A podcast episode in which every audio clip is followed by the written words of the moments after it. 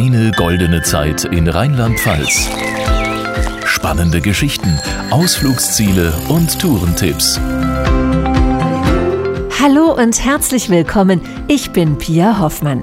In dieser Folge des Rheinland-Pfalz-Podcasts führt uns die Reise entlang der Lahn. Los geht's in Marburg, wo uns Gästeführerin Doris Autzen fürstlich empfängt. Man fährt im Prinzip schon auf die Stadt zu und erkennt die mittelalterliche Systematik, wie die Stadt aufgebaut ist, mit dem Schloss ganz oben und diese Krone. Das Fürstliche ist, dass wir das, was uns aus den Jahrhunderten des Fürstentums erhalten geblieben ist, schätzen und so wie zum Beispiel beim Bückingsgarten auch noch aufpeppen. Gleich vor dem Landgrafenschloss steht eine Dunkelkammer mit versteckter Kamera, eine sogenannte Camera Obscura, die auf eine Tischplatte lebendige Bilder der Umgebung projiziert, erklärt Stadtführer Heinz Jansen. Wenn der Spiegel fast senkrecht steht, dann haben wir Fernsicht. Ich neige jetzt den Spiegel und Sie schauen bitte auf die Projektionsplatte. Das Gebäude, was wir jetzt sehen, ist der ehemalige Marstall. Heute leben da Studenten. Studenten hier oben in Marburg, die haben eine fürstliche Anschrift. Marburg Schloss 3, Schloss 4. Fürstliche Ausblicke gibt es in der Umgebung viele. Wer etwa auf dem Lahn-Wanderweg zum Rimberg hinaufsteigt, wird königlich belohnt, verspricht Caroline Heilmann vom Naturpark Lahn-Dill-Bergland. Dort steht der Rimbergturm. Den können Sie besteigen. Der ist 24 Meter hoch, der Turm. Der Berg an sich hat schon 498 Meter Höhe. Und wenn Sie oben auf dem Turm sind, haben Sie eine wunderbare Panoramasicht. Weit ins Lahntal rein, ins Knüllgebirge kann man gucken, bis bis in den Westerwald und auch ins Rothaargebirge. Das ist eine ganz tolle Aussicht da oben. Tolle Aussichten gibt es aber auch vom Wasser aus. Bei Weilburg fährt ein auffälliger rot-weiß betuchter Zweimaster auf dem Fluss, die Lahnhexe, selbst gebaut von Freizeitkapitän Manfred Reintke. Das ist ein Katamaran mit Fantasieaufbauten, Strickleitern, Besegelung. Das ist das meist fotografierte Objekt hier auf der Lahn. Wenn ich für jedes Foto einen Euro hätte in den 40 Jahren, dann wäre ich steinreich. Fotomotive gibt es auf dem Lahnwanderweg jede Menge.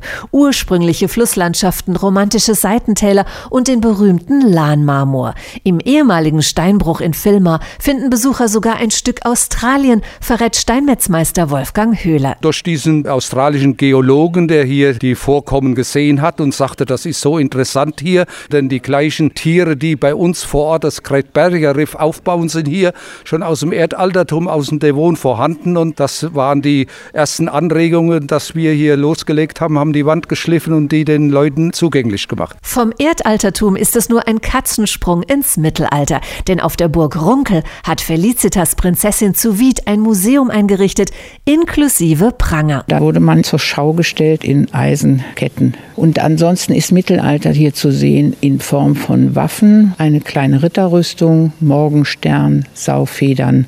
Man kann den mittleren der drei Türme erklimmen. Da sieht man eben sehr schön, wie die Lage der Burg auch strategisch ist. Auf der Burg Grafenschloss Dietz können Gäste sogar im Kerker schlafen, verrät Museumsleiter Alfred Meurer. Die Burg ist etwa 140 Jahre lang als Gefängnis genutzt worden. Die Struktur der Jugendherberge heute ist im Grunde genommen noch die die gleiche Struktur, die das Gefängnis schon hatte.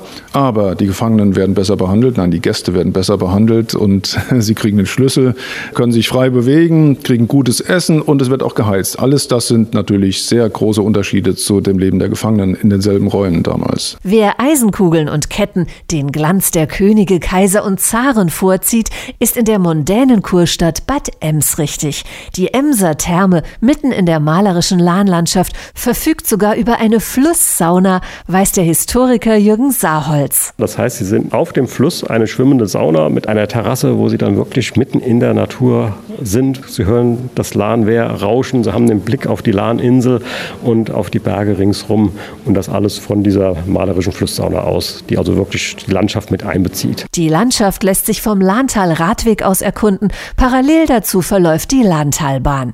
Aber auch der Lahnwanderweg besticht hier durch seine Vielfalt, so Wegepate Oliver Oliver Lauf. Der Lahn-Wanderweg hat eine sehr vielfältige Mischung. Also man sieht den Fluss immer wieder an verschiedenen Stellen, immer wieder auch kleine, schmale Pfade, immer auch wieder Höhenmeter, teilweise sportliche Herausforderungen, weite Blicke und immer wieder den Bezug auch wieder zu Lahn, den man wählt. Für Familien mit Kindern hat Wanderexpertin Karin Hühnerfaut vom Rheinland-Pfalz-Tourismus einen ganz besonderen Tipp. Die Rupertsklamm ist ein wunderschönes Seitentälchen zu Lahn.